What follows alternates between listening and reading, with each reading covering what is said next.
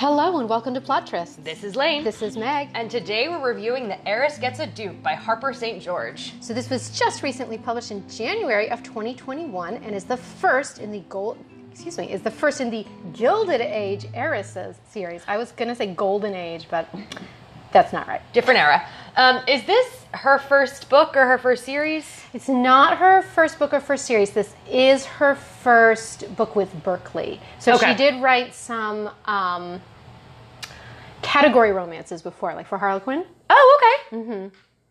No, it was interesting. I hadn't heard of her before. And sh- there were some. How do I put this? There were some word choice and pacing issues in the book that were not damning at all. Like, did not make this not worth reading. But I think some structure structural choices that I more typically associate with self published work. Yeah, I, I would agree that it felt like a first book. Yeah. So I don't disagree with you there. So uh, that, that's not to say it's bad at all, and I was going to be very impressed if you said yes, it was her first book. But there were just little writing quirks, and I don't quite know exactly how to put my finger on it that felt very first book. Well, shall we read the, the book jacket? Let's get started. Even a fortune forged in railroads and steel can't buy entrance into the upper echelons of Victorian high society. For that, you need a marriage of convenience. American heiress August Crenshaw has aspirations. But unlike her peers, it isn't some stuffy British lord she wants wrapped around her finger. It's Crenshaw Ironworks, the family business. When it's clear that August's outrageously progressive ways render her unsuitable for a respectable match, her parents offer up her younger sister to the highest entitled bidder instead. This simply will not do. August refuses to leave her sister to the mercy of a loveless marriage. Evan Sterling, the Duke of Rothschild, has no intention of walking away from the marriage. He's recently inherited the title only to find his coffers empty, and with countless lives depending on him, he can't walk away from the fortune a Crenshaw heiress would bring him. But after meeting her fiery sister, he realizes Violet isn't the heiress he wants. He wants August, and he always gets what he wants. But August won't go peacefully to her fate. She decides to show Rothschild that she's no typical London wallflower. Little does she realize that every stunt she pulls to make him call off the wedding only makes him like her even more. It's fine. Okay, uh, there, I've got a couple beeps with this Okay, jacket. tell me. But my biggest one why would you name a poor duke, like a broke duke, after one of the richest families ever? Yeah, I don't know. I, I just can't bring it in myself. Okay. I criticize a lot of things with historical romance. Lots of titles being misused, uh, things like that. I just don't care that much about names anymore. I mean, it's not. I, for me, it's less of a care specifically about this issue and more of like his poverty, his genteel poverty living on credit is his plot. Yeah. So to give him a name uncer- like that's completely 100% by most people who hear hear it associated with vast wealth. Right. Just feels like an odd choice. I don't hate it. Yeah. I, I feel like people associate it with wealth, but also with power. And I think maybe that's part of why it was like it's good for a duke. I don't know. Yeah, I just there's so many other names out there. It's that it- true. It, really wasn't necessary to use one that has such a specific connotation. That's I mean, I can't I can't argue with it, Lane. Uh, I mean, I think spiritually this jacket's fine. There's some factual inaccuracies, but like nothing Yeah, I mean the only thing I had an issue with was they said so he has no intention of walking away from the marriage. And then in the next sentence, he can't walk away from a fortune. And I'm like, okay, we get it. He can't walk away. But those writing quirks are exactly what made me say the book Right. feels like a first novel. So, like, as much as I agree with you, that's an awkward wording. I think it fairly represents the book. that's not yeah, not not an unfair criticism. So, as usual, uh, we generated our own random number summary. Well, we generated a random number and then wrote our own summary to go with it. And this episode, that number is 24. So here's mine. August loves her independence, so she's not happy when her parents identify an impoverished duke who needs her cash. A perfectly executed fortune hunter romance. I was surprised when I read that you called this perfectly executed. I thought it was well done. Yeah, it, it- and I think maybe you were surprised because Fortune Hunter is not one of my favorites at all. For me, I felt like this was if you're gonna write a Fortune Hunter romance, this is what I want to read. And I, I, I get that. He's got every opportunity to trick her into marriage because he needs her wealth and does not take it. Mm-hmm. Like her consent and her being an enthusiastic participant in the marriage beyond just sex is made very evident that, throughout the text that he's prioritizing that even over his own well-being and financial gain. So the fortune hunter side of this isn't what I thought was poorly executed. Uh, okay, there is a third act breakup that is pretty. Yeah. Yeah, it was I thought it was dumb. Yeah, I mean, it's not. It's not. Yes, it is dumb.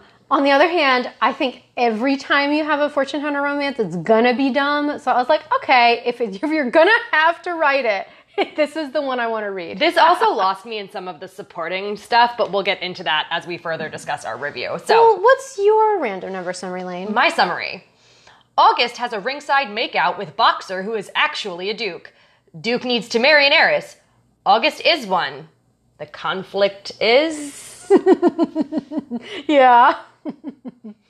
oh my goodness, that's fair. I will say, St. George does a good job explaining why she's not enamored just with the idea of him being a Duke. Yes. I think my problem, like pretty early in the book, it's established he needs her money and he's really attracted to her.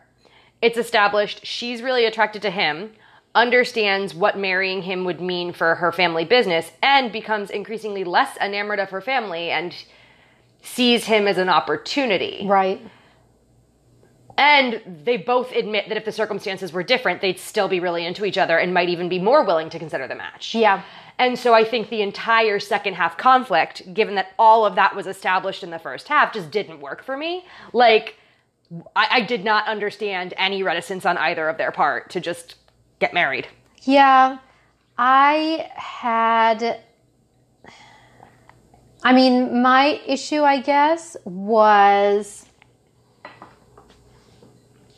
Well, we'll get into it. This is something we've talked about a lot recently, which is the capitalist feminism. Yes. It was a huge part of this book, which I, I maybe I'm being a little bit nicer to Harper St. George than I normally would be because I feel like I'm being irrational about the about just me being a little bit peeved in general um, about the capitalist feminism. That's all. So, Meg, what is Gentleman Jackson's Get Fit workout for the impoverished Duke? Um, I kind of love this one. So he's impoverished, but he does have an income, and his income is because he's a gym owner. he owns a gym.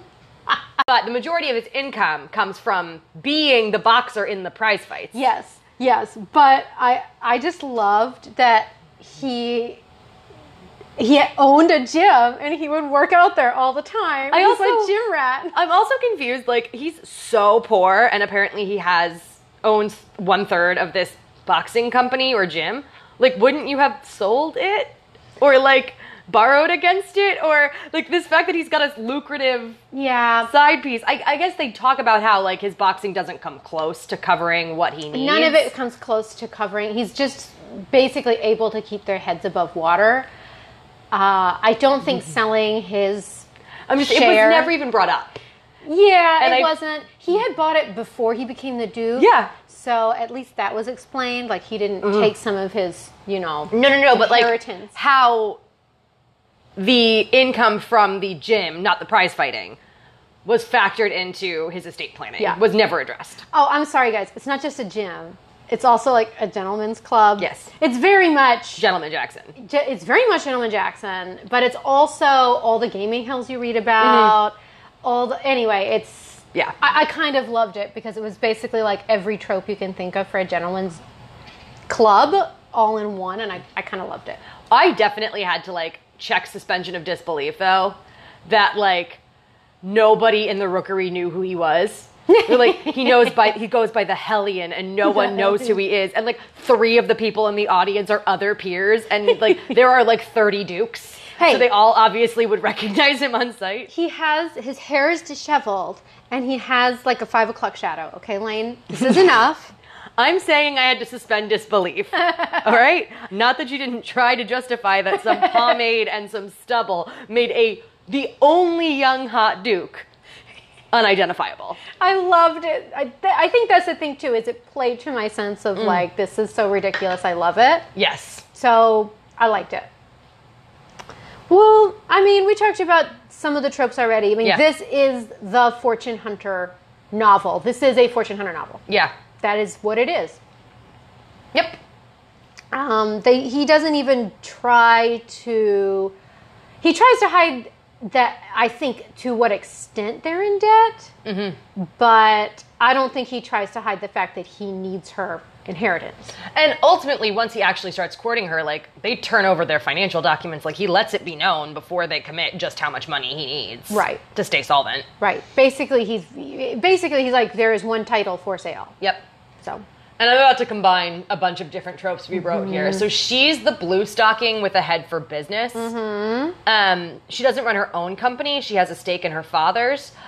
I think often when we see this trope, the brother's incompetent or uninterested. That's not the case here. No. The brother absolutely will be a capable inheritor and actually has more respect for her abilities than their father does. Mm-hmm. Um, but she is in meetings, her family sticks up for her to be in the meetings, even against some of their business partners' opposition. And she has a head for business and books, even outside of the company. She's got personal investments, and they make a big point that as an American, she holds those in her own name in a way that she could not if she were in Britain. And I think that's If- a lot of tropes rolled into one Yeah. statement because we see different aspects of that a lot. yeah, yeah. If she gets married to him, she becomes a British citizen, and he owns all of everything that is hers. Actually, that was like one of the thought processes that this book most sparked for me that I want to do more research on is like nationality and immigration. Yes. You know, we see so much like um people nowadays like marriage doesn't automatically confer citizenship. Right. And so I'm really interested as to it was a throw Pat throwing a throwaway comment that marrying him she was no longer an American citizen and would be a British citizen and I was like, "Wait, how?" So it's very, it is very interesting. It's extremely interesting. Was that in the author's note that I didn't read? No. Okay, so I feel like I have to do some extra digging then. Yep. But it is super interesting. If it's true. I think it is. I feel like it is true. But I, I have no knowledge to comment I feel like not. I feel like marrying a peer, not necessarily marrying just a British dude marrying a, a an American woman. Okay. I, I, still want more information. Oh yeah, I'm not saying we should, but I'm, I'm saying that my understanding was that's the, that's Yeah. what it was. Uh, oh yes, he he is initially introduced to her sister Violet, but of course he's already embraced August at the bare knuckle boxing match. Well, we've seen this a lot in gender swapped too, where initially engaged to one sibling and ends up with the other. I can actually actually think of more versions that are gender swapped. Yes, I can too.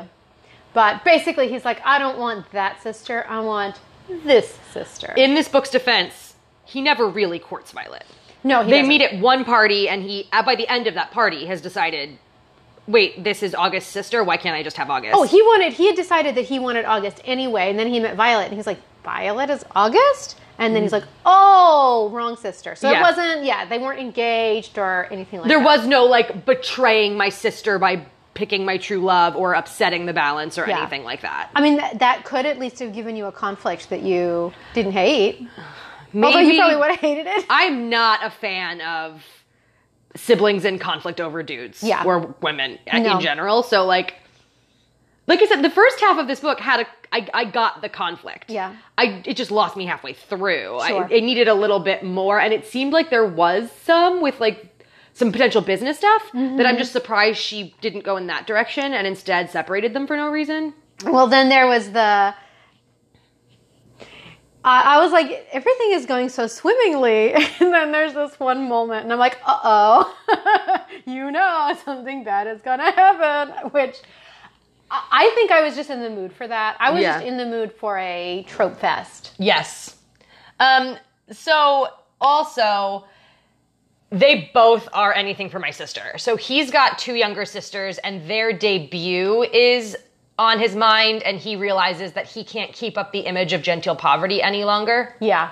Um, and she's got this little sister who she's determined to save from an unhappy marriage.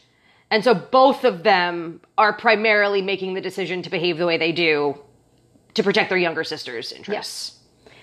Uh, and they both have daddy issues, which Well, she develops hers in this book. She thought she had a great upbringing and a wonderful father, and he's got the typical drunkard. Un- like his specific moral failings are not discussed, but like led the family into poverty, and Right. no one had any idea. Yeah.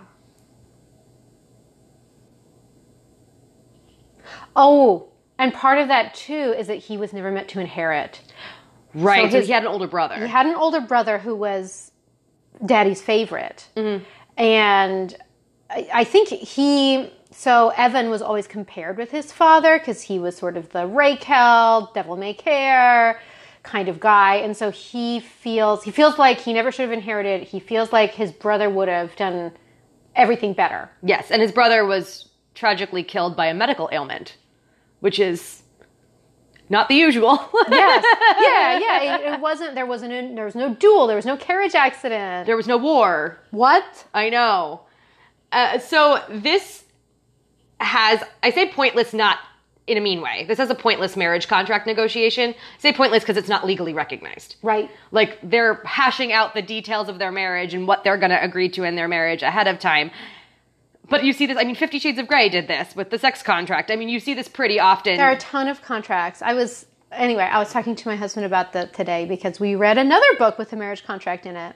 and this was, I mean, it's the Victorian equivalent of a prenup with no legal bearing. Yeah, kind of. Except it has nothing to do with their financial assets. Eh, sometimes it has a little bit. Sometimes it does. I don't know. It's it's a very interesting concept, and I think I can get on board more with it in historicals than I can in contemporaries. But I think that is just my own personal preference. I, I think it depends on how it's presented. Yeah. Like, obviously, establishing boundaries and having open conversation is very important. Yes. The act of writing it down and acting like it's binding. Yes. It's not the boundaries that are Right. an issue for I mean, you know this, Lane. You know I have no issue No, with setting, boundaries, enforcing boundaries. Yeah. but the the fact of before you it's like before you even get to know each other, Mm-hmm. you're gonna say these are my boundaries. I, I don't get it. so this is after they get to know each other, though. It is, but it's I mean, they've they've known each other for what, three weeks? Yes. But I kind of understand where they're both coming from with that short time frame. This is not a like they've fallen head over heels in love in three weeks. But but that and that's why I'm saying I think in historicals where there's nothing she can do to actually have a legally enforceable contract. Right. Because once she marries him, her fortune is his, and even if he's promised her the moon, she can she cannot go to court and enforce right. enforce it. Which is why, for me, in historicals, I can see it Right, like her playing out only potential autonomy is not saying I do. exactly. So that I think for me, that's the reason why. Because anyway, Yeah.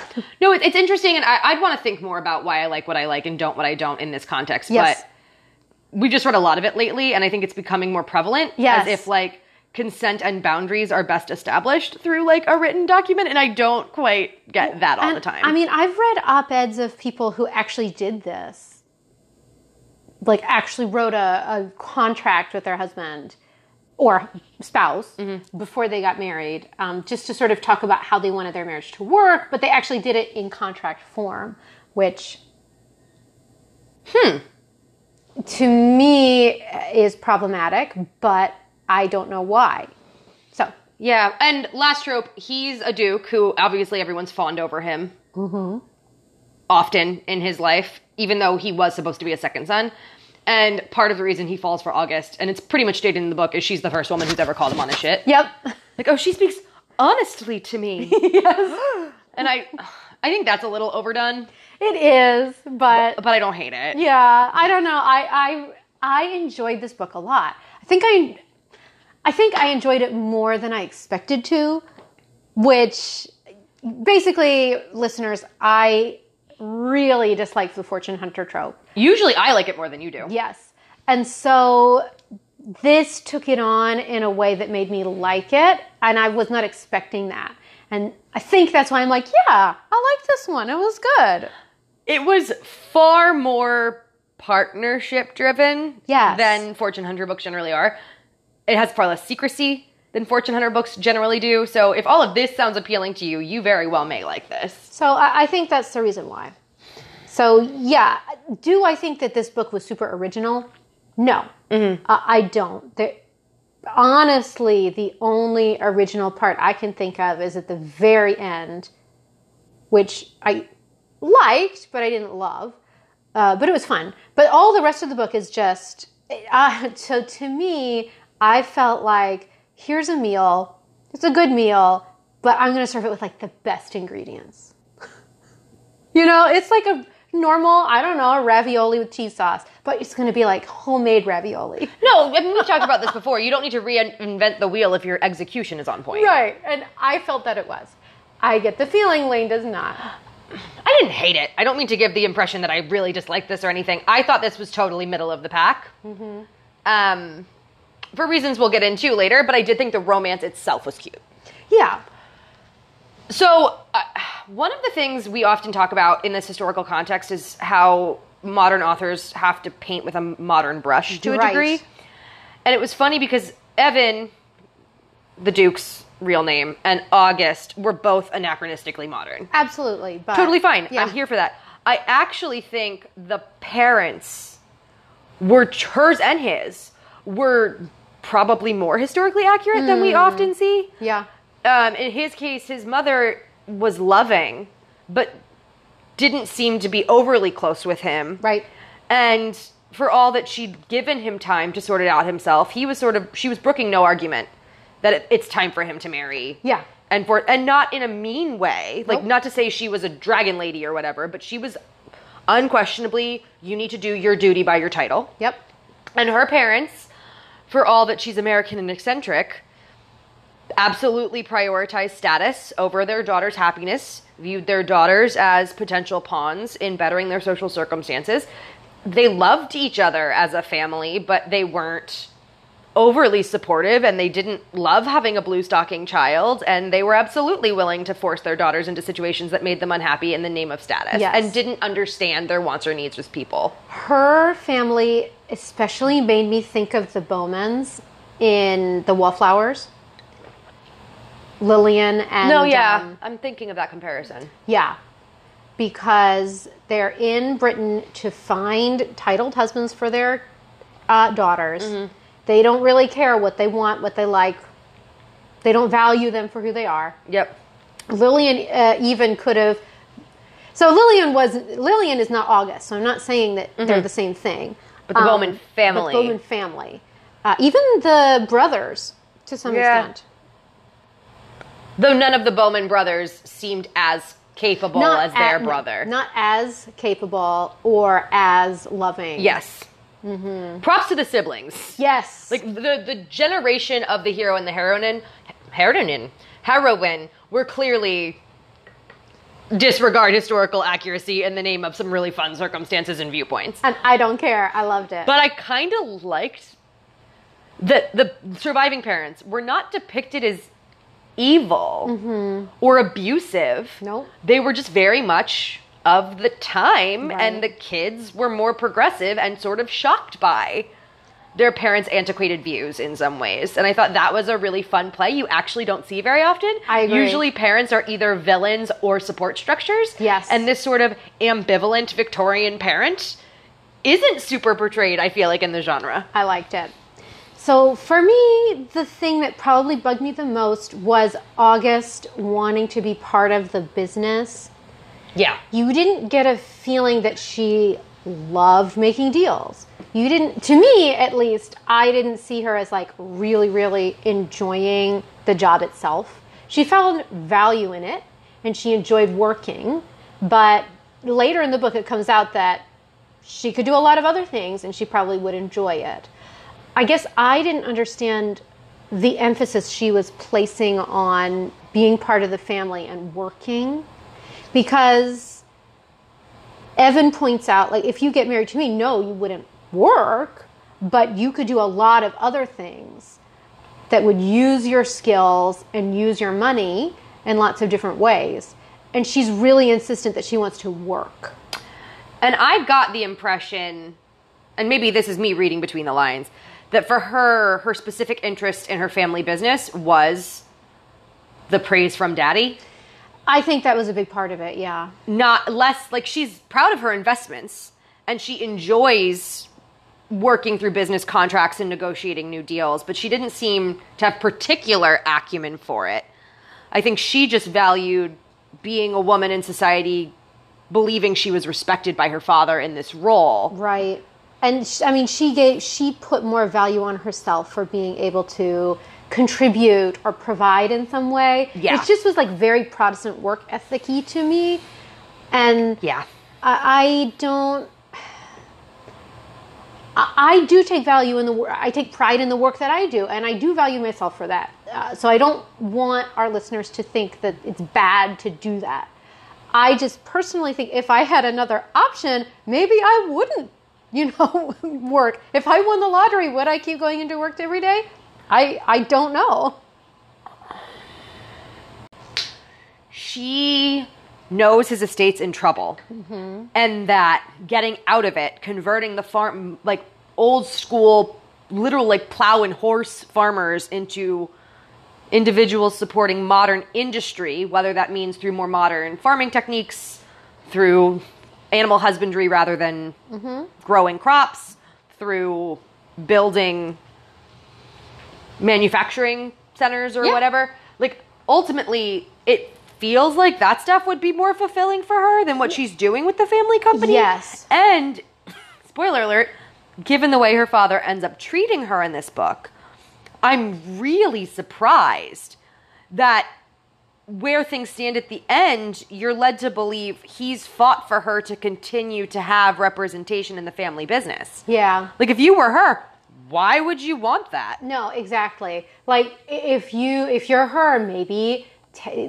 uh, negotiate with Evan so that she can start her own business. If she really likes working and being a businesswoman, you can do that on your own. You know, Well, no, that if his area of interest is this boxing club, right? like give her management of the estate, and he grows that into an empire. oh, like- yeah, there are a lot of a lot of different. I just ways it could didn't. I, I'm totally with you that her commitment to her parents' company specifically seemed making money for the sake of making money Right. in a way that made me a little uncomfortable Yeah. for reasons I can't quite put my finger on. Well, and I'm wondering too if this is. You mentioned they're sort of anachronistic in their values, Mm. and I feel like a woman wanting to work is shorthand for she's a feminist, Yeah. rather than other ways that it, we could have looked at it. So. She also doesn't have like an independent streak the way some of these women who work do in romance novels where she's like living on her own or supporting herself. She's perfectly happy in her Fifth Avenue mansion with Mm-hmm. her family. Oh yeah, Like there is no and she's not like saving money to donate or to start a charity. She just has money for the sake of having. She's like, I like investing, and it's like, Yep. oh, I don't really know what I'm supposed to be doing with this. yeah, yeah. Uh, I loved her clothes. Yes, Oh my gosh, the green velvet dress. Ugh. every everything about it, everything about all of the clothes I loved. Yeah, His clothes, her clothes. his clothes got a lot of attention, Uh-huh. and it was. I appreciated it. I loved it. I loved it. I appreciated it. I loved it. Like this is if you have listened to us in the past, you know this is part of the reason we like historicals. Yeah. All right. So just a couple of like things I had beef with. The first, the prologue of this book, so like incredibly minor spoiler, is a good friend of Violet and August in New York getting forced to marry an old, disgusting peer against her will. Yep. And then Aug- August ends up. I, why did they name her August and not Augusta? Also, I don't know. Anyway, I keep wanting to say Augusta because of how traditional the parents are. Yep. And it, I keep screwing it up. Um, so she gets taken to the boxing match by this friend. The reason Yes. they're in London is they've been called for moral support for this friend. Mm-hmm. And she like doesn't even show up in the book really after the first quarter. Like she shows up one more time when it's outed that she's the one who took August to the match. And she gets in. She, I mean, she's treated basically like a child by her husband. Yeah. and her husband's family. And then she just never shows up again in the book at all, Mm-hmm. let alone her circumstance or her plight. And I like didn't. I I needed more. Like Yeah. they'd set her up to be in such a bad situation that the fact that August doesn't really think of it again made me think less of August. Yeah, I mean, she is, I guess, going to get her own book later. So I mean, fine, but, But, yeah. August as a character should have cared a lot more about the fact that her closest friend was like being abused. or even used it as it's like this is why I don't want to get married. It would have made a lot of sense, you know. yeah, it was more used to show how much the adult generation was ignorant Right. of what was happening to her because they were talking about look how happy Camille is. Yeah. And August and her sister had to be like, Camille is miserable. what are you talking happy." about? Yeah. But I, I just didn't like the way that plot point was handled at all. yeah. I thought his mom didn't show up at points in the book where I thought she would have. Where she could have, yeah. And I also thought her way she was like passively, oh yeah, he's a champion prize fighter was very weird. Yeah. yeah, I don't know. I We've talked about this before, but like why is boxing the sexy the sexy athlete of the historical world? It's like now when people are like, I'm really into hockey players. I'm like, so you're really into guys without teeth? Like, really don't like. I like hockey, but I don't like hockey players are often like kind of beat up and Yeah. gnarly. I mean, it, what are the what are the athletes? What are the sexy athletes of the historical world? Boxing, fencing, which I is more sexy than boxing. Yeah, but not when you're in that full white outfit. No. Like it's not like it's sexy to watch you do it. No, what's the other? Are there any others? We've seen a couple swimmers, but not like professional Yeah. swimmers. Like horseback riding. okay, sorry. All right, I will give this book a credit. I don't really feel like there's much we need to talk about in terms of content warning. The only thing I'd possibly put under offensiveness is that there was a very casual mention of slavery where he says of one of his tenants, he can uh-huh. either be a slave on a farm or a slave in a factory. And given how socially aware all of the characters otherwise were in an anachronistic and modern sense, that mention of like tenant farming in England or working in paid labor that was unsafe being equated to slavery did not feel necessary. Yeah. And it was mentioned so casually and not addressed, it sort of stuck out to me. Oh, interesting. No, honestly, I don't think so.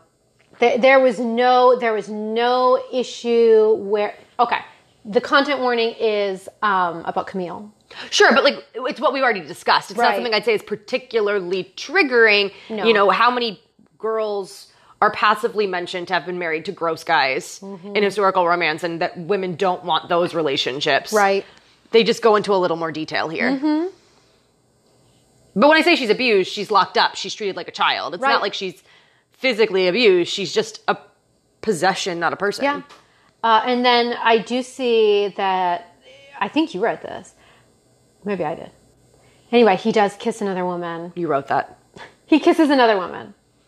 Another woman kisses him. That's thank you, thank you. he is kissed by another woman. And she sees it, and that was one of the things I thought was stupid. Uh, yeah. Okay. was this book sexy? It was it was okay. I wouldn't say when I am talking about this book, I wouldn't say this book is sexy. I would say that I do feel like they were attracted to each other, and I felt like you could feel that. But there are really only a couple of sexy, like explicit scenes. Yeah. And none really once the conflict is resolved, Yeah. which is my ongoing beef. yeah i mean that's what i was referring to earlier in the episode actually when when i was saying that um so they decide that they're gonna hook up and they're like are you sure and she's like i'm so sure nothing will change my feelings. And as soon as she said that, I was like, mm, uh oh. Like, you know, there's going to be some kind of issue after And that. And there's a lot of book left after that. Yeah. And that's like the last time they hook up in the book. It is. It is. So, sexy times could have been more frequent and used to resolve the conflict in a way that they were not. Yes.